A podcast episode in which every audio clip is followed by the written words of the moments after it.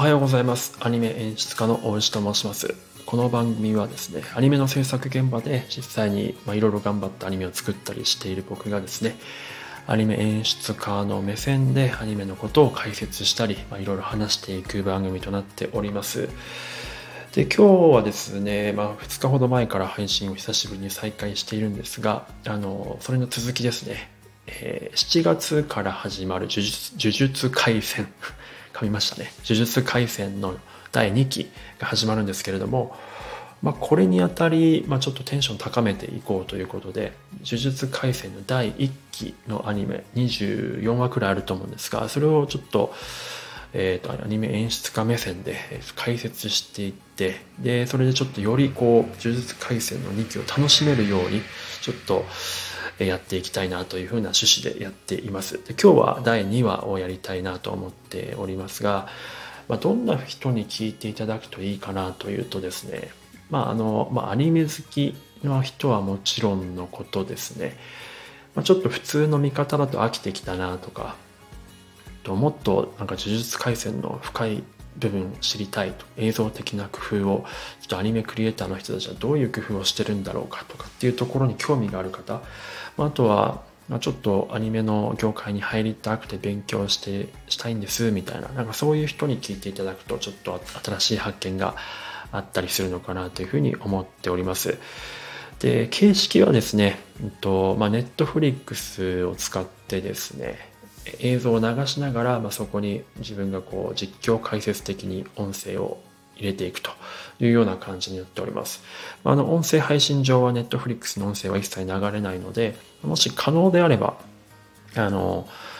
Netflix とか Amazon プライムとかの配信サービスを使って一緒にこう映像を流していただきながら、まあ、この僕の声をですね、副音声的に聞いていただけると面白いかなというふうに思っております。はい、ではえ今日はだいにわをやるんですけども、 A パートですね、もし可能であれば先ほど言ったように、えー、配信サービスが見れる環境を用意していただくと良いかなと思っております。はい、では準備できたでしょうか。ではあの流していきますね。いきます。さんにいちスタート。はい、えー、だいにわはですね、だいいちわのつながりで、えー、屋上で、学校の屋上でスクナと伏黒が対峙しているところから始まるというところですね。はい。で、ここでですね、えっと、五条先生の初登場になりますよね。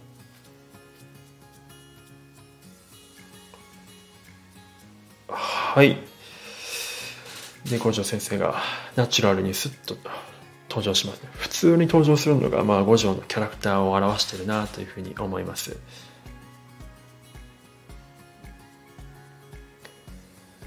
はい、で、あの虎杖がですね、宿儺から虎杖に戻るっていう映像的な工夫ですよね。これは文様がこうゆっくりとフェードアウトしていく、消えていくというところを時間かけるっていうところがですね、変化を分かりやすくしている映像的な工夫ですね。これ漫画の、えっと、止め絵ではなかなか表現できないところなので工夫があるなと思います。で、あ、五条先生が今虎杖にグッと寄ったんですけど、このパーソナルスペースにか軽く踏み込んでくるっていう、まあ、領域を侵すみたいな、そういった部分がちょっとこの領域、えっと、呪術廻戦の領域展開のことをちょっと暗示してるっていうのもありますし、えっと、五条の性格、ズケズケとした性格も表してますし、五条のそのセクシーさを売っていくという意図も見えますし、えっと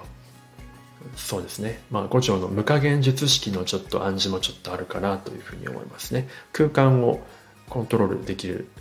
術式なので、はい、なのであの一コマ演出だけで結構いろんなことが盛り込まれてるんですね。はい、で今両面宿儺が、えー、五条先生を吸収しましたが、このジャンプした時の高さですね、これもはるかに映像的に、えー、メリハリができるように原作よりも高くジャンプしてます。はい、でそして今五条先生がですね、宿儺に腰をかけてるんですけども、この座る演出ですね、これも原作にはないんですよね。圧倒的に余裕というところを宿儺に腰掛けるということで、まあ、映像的に圧倒的な力の差がある、力の比喩の差があるというところを見せているわけでございますね。これもいいですね。で、今五条先生が圧倒しております。まあ、アクションは派手ですね、呪術廻戦は。で、今カメラがですね、えっと屋上から外の方に行って、そのカメラが割れるという演出があったんですけど、これもあの、まあ、彼らの力の大きさっていうのを示すので分かりやすいですね。屋上だけに収まらない彼らの力というところが分かりやすく映像的にも表現されています。はい。で、また文様がフェードアウトして、えーいくと、これ一度あの文様がフェードアウトして虎杖の人格に戻るって演出がすでにされていますから、この虎杖が戻るかどうか、戻れるかどうかっていうところが、この文様がフェードアウト、フェードインすることによって分かると。で、これからもそうしていきますよというルール付けがですね、えー、この映像的な、えーえー、と工夫によって我々視聴者にですね、そういうルールですよということがセリフなしで分かるということになっているスマートな演出ですね。はい。で、この後伏黒がこの後虎杖どうするかというところに対して、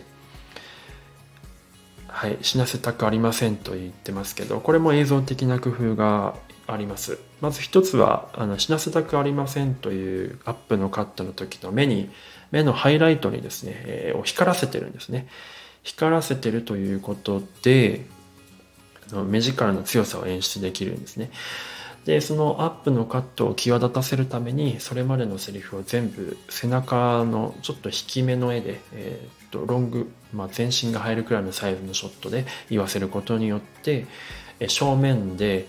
えー、アップで、えー、死なせたくありませんという力強く話す時のその伏黒の意志の強さ、気持ちの強さっていうのをこう引き立たせてるわけですね。はい。で、今回想から戻りまして、五条と虎杖が、えー、と高専のなんか牢屋っぽいところで会話しているシーンですね。まあ、この辺も説明シーンになるんですが、えーはい、ここもですね、確か、ああ、学がん自学長のアップ、怖いですね。妖怪みたいな顔。はい、で、ここで映像的な工夫。はい、五条が今、指を持ちながら歩いて虎杖を画面上乗り越えるみたいなシーンがあるんですけど、この五条が歩いて虎杖を越えるというところがですね、その今の虎杖が置かれているあやふやな状況、天秤にかけられているというような状況を示唆しているというような工夫がされているのが、これまた面白いですね。はい。で、今オープニングなんですけど、最後またあの五条と虎杖をこうカメラの切り替えして撮るカットがあったと思うんですけど、これがですね、えっと、五条は煽り、ちょっと下からのアングルで撮っている。で、そして虎杖の方は俯瞰気味で撮る、えー、上から撮るような風になっているっていうところも、やっぱり強いキャラはですね、えー、煽りで撮ると強く見えるんですね。えー、なので五条先生は煽りで撮ってて、でちょっと虎杖は、えー、見下ろされるような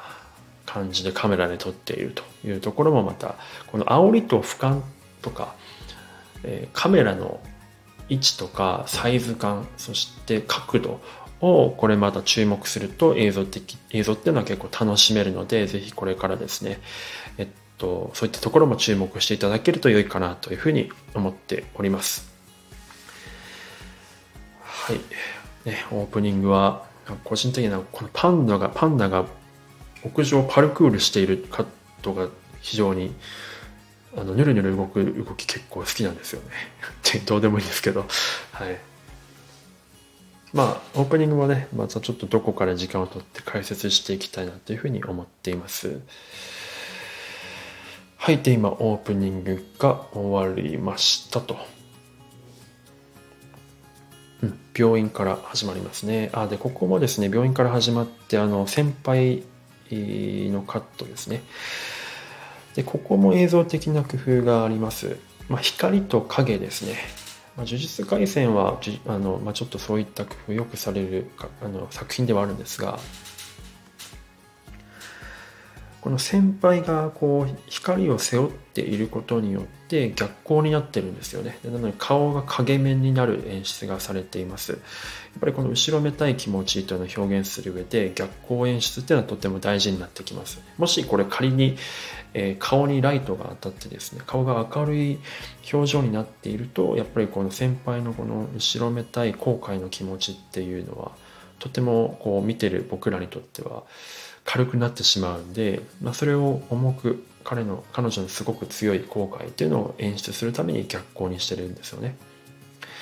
でこれちょっと自分の勘違いかもしれないんですけど、えー、と虎杖があのそんなの気にしないよ的なことを言ってるんですね。そんなの気にすることないよみたいなことを言うとですね、彼女の顔にまた映るんですけど、その時のライティングの顔の影の暗さがですね、気持ちちょっと明るくなってるんじゃないかなと思うんですよね。なのであの虎杖の一言によってちょっと彼女が救われた感じをその光の影の濃度で演出してるんじゃないかなと勝手に推測しております。ちょっと勘違いかもしれないです。多分ちょっと明るくなってる気はします。はい。で今火葬場のシーンに移りました。でここもちょっと原作と比べていただくと面白いんですが、虎杖と五条先生の座り位置が逆になってるんですよね。えー、で結論から言うと、この理由は正直私は分かってないですね。はい。もしかしたら、うんと、虎杖を映すときに左側を映すか右側の顔を映すかで、そのスクナの状態であるか虎杖の状態であるかというなんとなくのルール付けみたいなのがスタッフサイドであって、虎杖のその顔の左側を映すというか、そういったところでちょっと虎杖さをこう視聴者の無意識下に植え付けしていくみたいな、なんかそういった工夫がもしかしたらされてるかもしれないです。今ちゃんと調べてないんでかなり怪しいです今のは。はい、で今あの骨のシーンですね、納骨のシーンになってるんですけど、納骨というか骨をこう拾うシーンになってるんですけど、これがですねまた原作にないんですよね。このシーンはないんですよ。あのセリフとかはあるんですけど、全部あのベンチでのシーンで完結してるんですが、この骨を拾うということによってまあ、虎杖が人の死を意識するというところと、おじいちゃんの死とこう折り合いをつけるということ、あとはそのよくあるその子供が大人になる時のイニシエーションですかね、儀式的なものがやっぱりあるのかなと思います。骨をおじいちゃんの骨を拾うと。なのであの非常にここも個人的には好きな演出になっておりますね。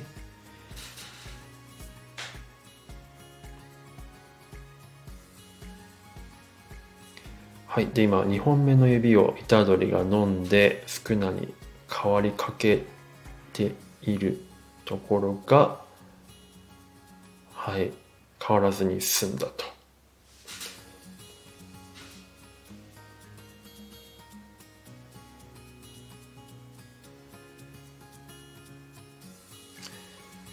うん。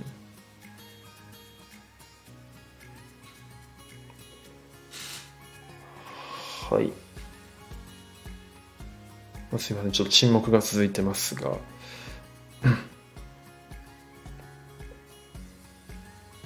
うん、やっぱりここはねこのベンチのシーンじゃなくてよかったですよね。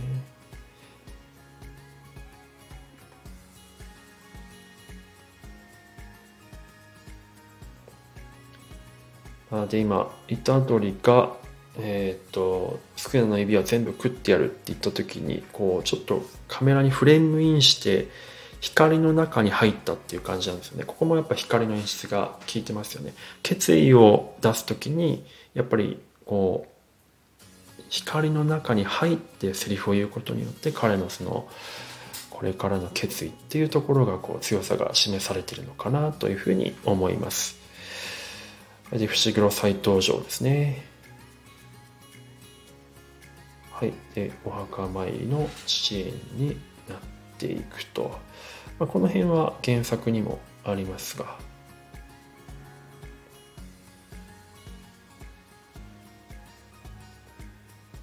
はい、ということで今お墓のシーンが終わって呪術、呪術高専にカメラが映ったんですけど、まあ多分まあこの辺で一度 A パート終わりかなというふうに思うので、ここで一度ちょっと今日に関しては収録を、えー、終わりたいというふうに思います。はい、最後まで聞いていただいてありがとうございました。興味ある方はですね、また明日